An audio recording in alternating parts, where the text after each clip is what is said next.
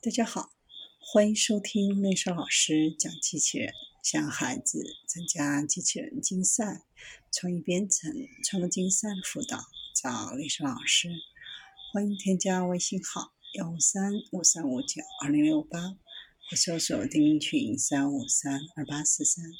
今天内少老师给大家分享的是，可以通过改变形状完成特定任务的智能机械手。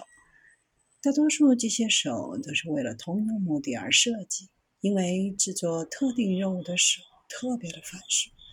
现有方法在对接触丰富的任务至关重要的设计复杂性与制造和接触处理的实际限制之间要进行权衡，促使麻省理工学院计算机科学与人工智能实验室的研究人员创建了一种新方法，用来计算优化机器人机械手的形状和控制，来完成特定任务。系统使用软件来操纵设计，模拟机器人执行任务，提供优化分数来评估设计和控制。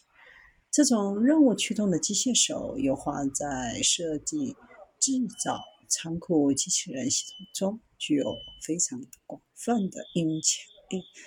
每项任务都需要重复执行，但不同的机械手适用于不同的任务。一种表示机器人操纵器的新方法有助于优化未来机器的复杂和有机形状。为了测试系统的功能，首先创建了单一的机械手指来翻转地面上的盒子。指尖结构看起来就像胡克船长的左手。通过算法自动化优化钩子在盒子的背面，并翻转它，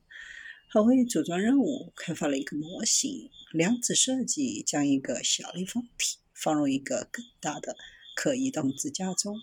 由于手指有两种不同的长度，因此可以接触到两个不同大小的物体。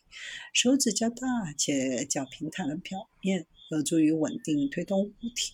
这种联合优化过程包括使用简单更原始的形状来精视机器人设计的每个组件。当创建一个三段机器人手指时，可能会被三个连接的圆柱体精视。算法优化长度和半径来实现所需的设计和形状，这会简化优化问题，但过度简化形状会限制复杂的设计，最终限制复杂的任务。为了创造更多设计的操纵器，团队使用了一种基于基于笼子的变形技术。该技术基本上允许用户实时更改或变形的几何形状。使用这种软件可以在机器人手指周围放一些看起来像笼子的东西，算法可以自动更改笼子的尺寸，制造更复杂、更自然的形状。